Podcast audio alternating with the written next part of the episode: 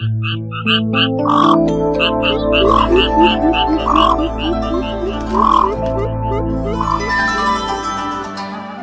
cũ cảnh xưa.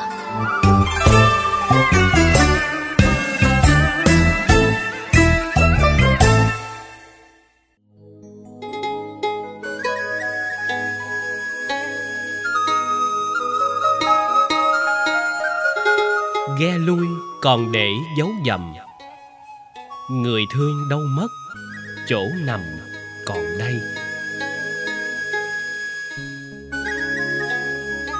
Đó là câu cảm thán của dân thương hồ khi mỗi lần qua lại dạm kỳ hôn.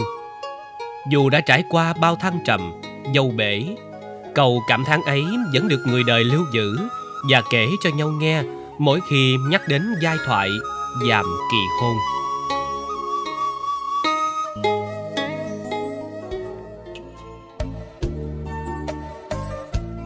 Xưa kia khi đường bộ chưa phát triển thì việc đi lại, vận chuyển của người dân dùng đồng bằng sông Cửu Long nói chung và người dân Tiền Giang nói riêng chủ yếu bằng đường thủy.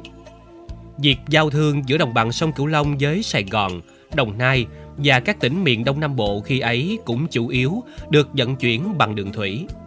Vì thế, đồng bằng sông Cửu Long có hệ thống sông ngòi, kênh rạch chằng chịt, bao gồm hệ thống sông thiên nhiên và kênh đào chi phối sự phát triển của vùng là hai con sông lớn, sông Tiền và sông Hậu.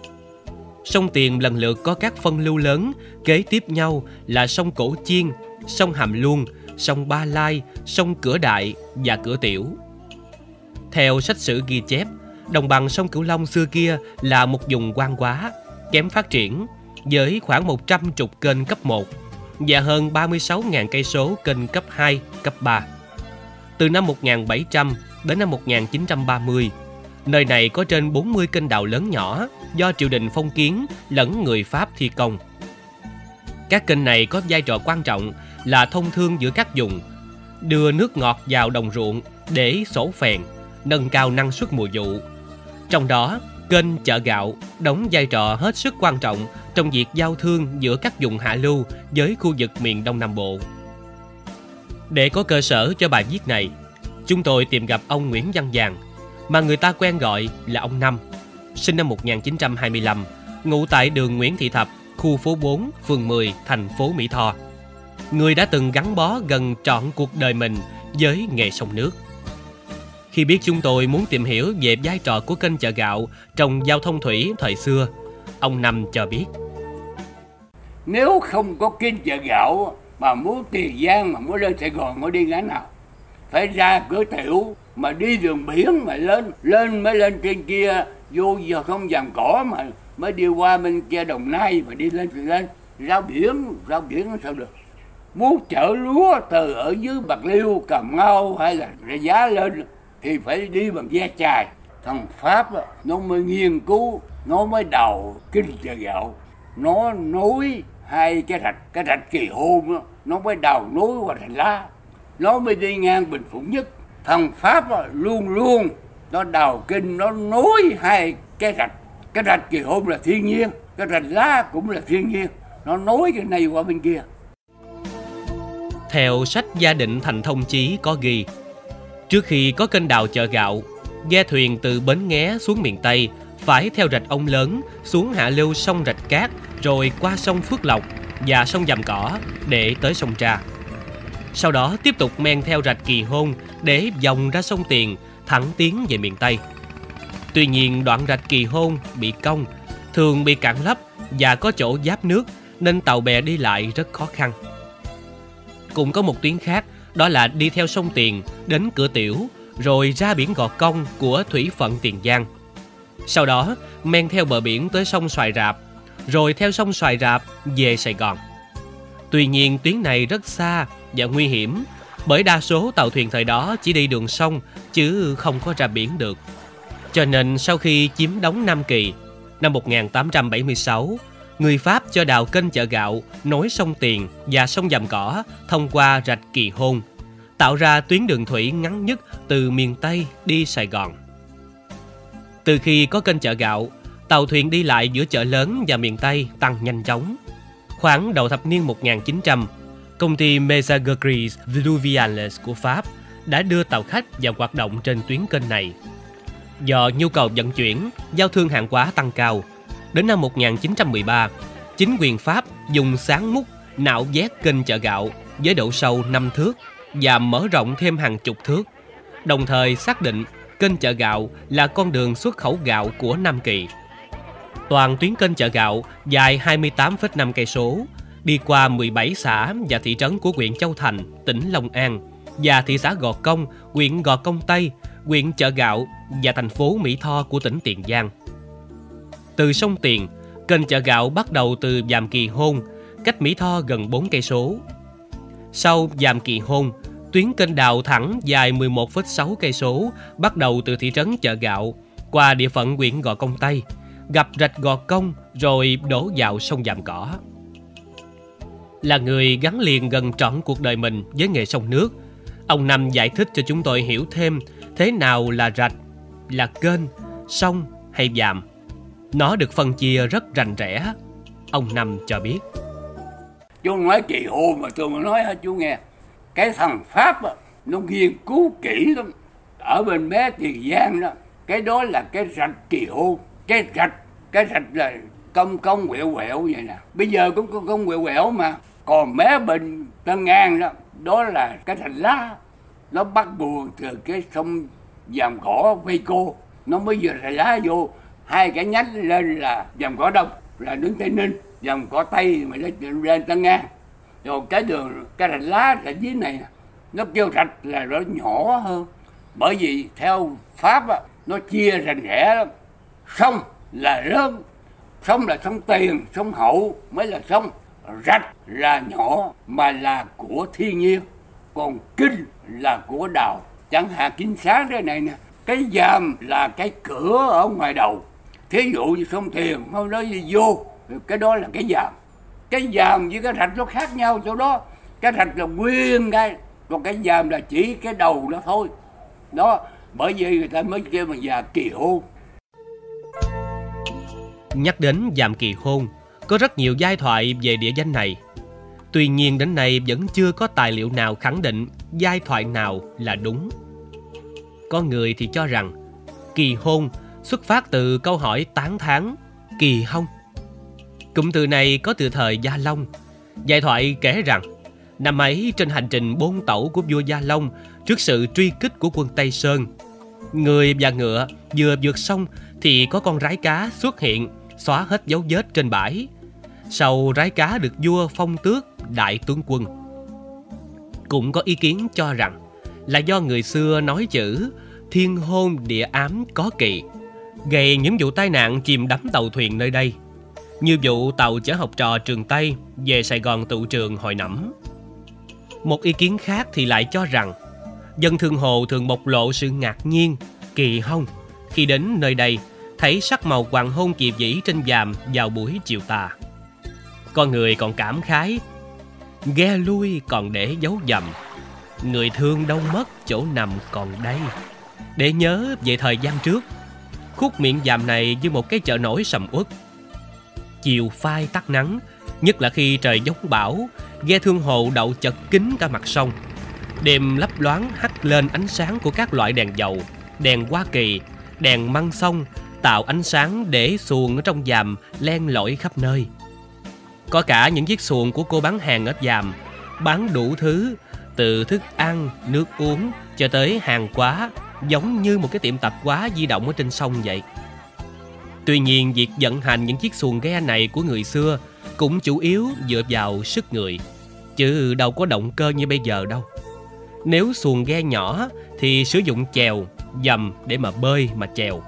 Còn ghe lớn đi sông lớn thì sử dụng bườm để thả, tận dụng sức gió và sức nước để đẩy thuyền đi. Hoặc nếu đi kênh rạch thì dùng xào tre để chống hoặc dùng dây buộc để mà kéo. hồi trước muốn chở lúa từ ở dưới bạc liêu cà mau hay là giá lên thì phải đi bằng ghe chài chạy bườm nếu mà xuôi gió thì đi bằng bườm còn ngược gió phải chạy giác. Chạy giác là chạy như thế này. Chạy qua chạy lại Ờ. zag zig zag vào. Hả? Mà nó xuôi chiều thì gió thổi đi đi tới.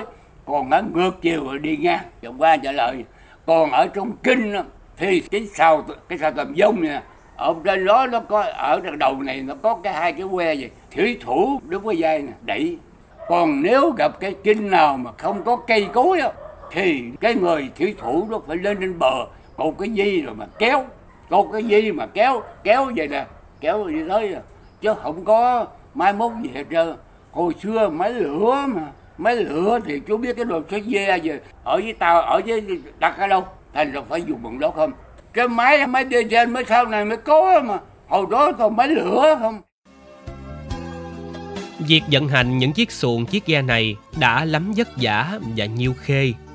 Thế nhưng để lộ trình đi được an toàn, thuận lợi và nhanh chóng thì người thủy thủ phải biết quan sát thiên văn, địa hình, địa vật, phải biết canh con nước mà đi nữa. Đặc biệt đối với dạm kỳ hôn, nếu thủy thủ không có kinh nghiệm thì khó lòng mà qua được. Ông Năm kể tiếp.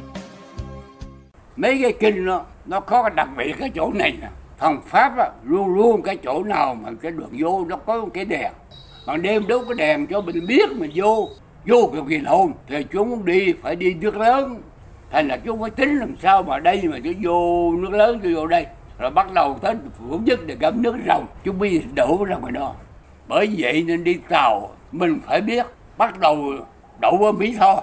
Đậu ở Mỹ Tho bụi nó rồng đó, đậu đó. Chờ cái nước nó rồng mà nó sắp sắp lớn đó trên bằng nước bình đó, mới bắt đầu đi xuống. Đi xuống tới kỳ hôn rồi gặp nước lớn. Nước lớn rồi mới vô. Vô nó đi thẳng luôn qua tới bình phụng nhất là gặp cái nước rồng bên kia, mới qua luôn. Qua tiếp xúc với ông năm, chúng tôi đã ngộ ra được nhiều điều thú vị. Trong đó, ấn tượng nhất trong tôi chính là từ bối đây là từ mà dân thương buôn ngày xưa luôn phải cảnh giác, dè chừng và thậm chí còn sợ mỗi khi nghe tới. Bối thường lựa chọn những nơi giáp nước, những địa hình hiểm trở để mà hoạt động. Trong lộ trình từ miền Tây lên Sài Gòn phải đi qua ba điểm bối hoạt động. Bối là tụi ăn cắp, ăn trộm ở dưới sông. Nó có ba chỗ, ở Kỳ Hôn là một, ở chợ đệm là hai, ở với mang thích ở chỗ tam bình đó là ba ba chỗ. Là bởi vì như thế này nè chú tới kỳ hôn mà chú gặp nước rồng là chú không có làm gì được. Nếu chú đi tô động nó nguồn nước chú đi sao nổi thì chú đậu ghe đó chú nghỉ mệt mà ở trên này chú đi xuống chống chọi mà mỏi xuống đó đậu ghe ngủ. Thì cái đám bối đó nó mới thấy ngủ chú nó qua ghe chú nó ăn cắp. À, nó qua nó lấy hồi xưa mình nấu cơm bằng cái nồi đồng.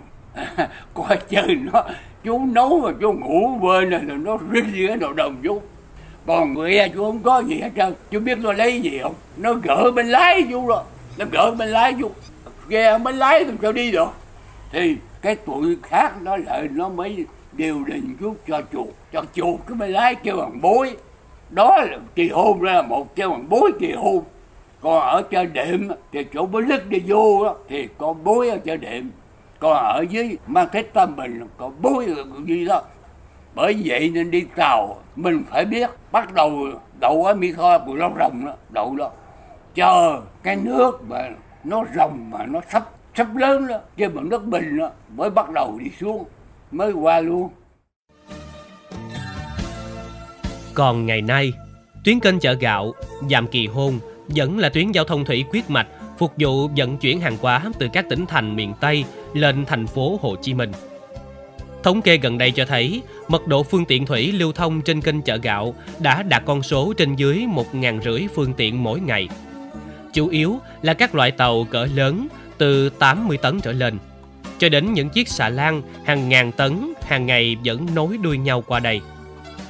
Qua quá trình khai thác và dưới tác động của thời tiết, thiên nhiên kênh chợ gạo ngày nay đã bị sạt lở nghiêm trọng và bị cạn dần, khiến nhiều phương tiện lớn bị cạn mỗi khi thủy triều xuống thấp. Để kênh chợ gạo hoàn thành sứ mệnh là tuyến giao thông thủy quyết mạch, nâng cao hiệu quả vận tải thủy, phục vụ vận chuyển hàng hóa từ các tỉnh miền Tây lên thành phố Hồ Chí Minh. Trung ương đã hoàn thành việc đầu tư nâng cấp tuyến kênh chợ gạo giai đoạn 1 vào năm 2015.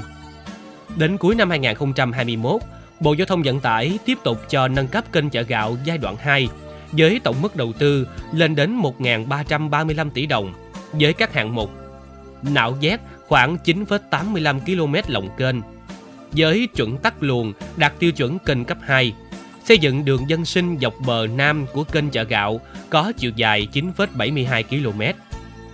Dự kiến hoàn thành vào năm 2023, dự án này có ý nghĩa rất lớn cho sự phát triển kinh tế, xã hội, quốc phòng an ninh, cho tiến trình công nghiệp hóa, hiện đại hóa của tỉnh Tiền Giang nói riêng và cả khu vực đồng bằng sông Cửu Long nói chung.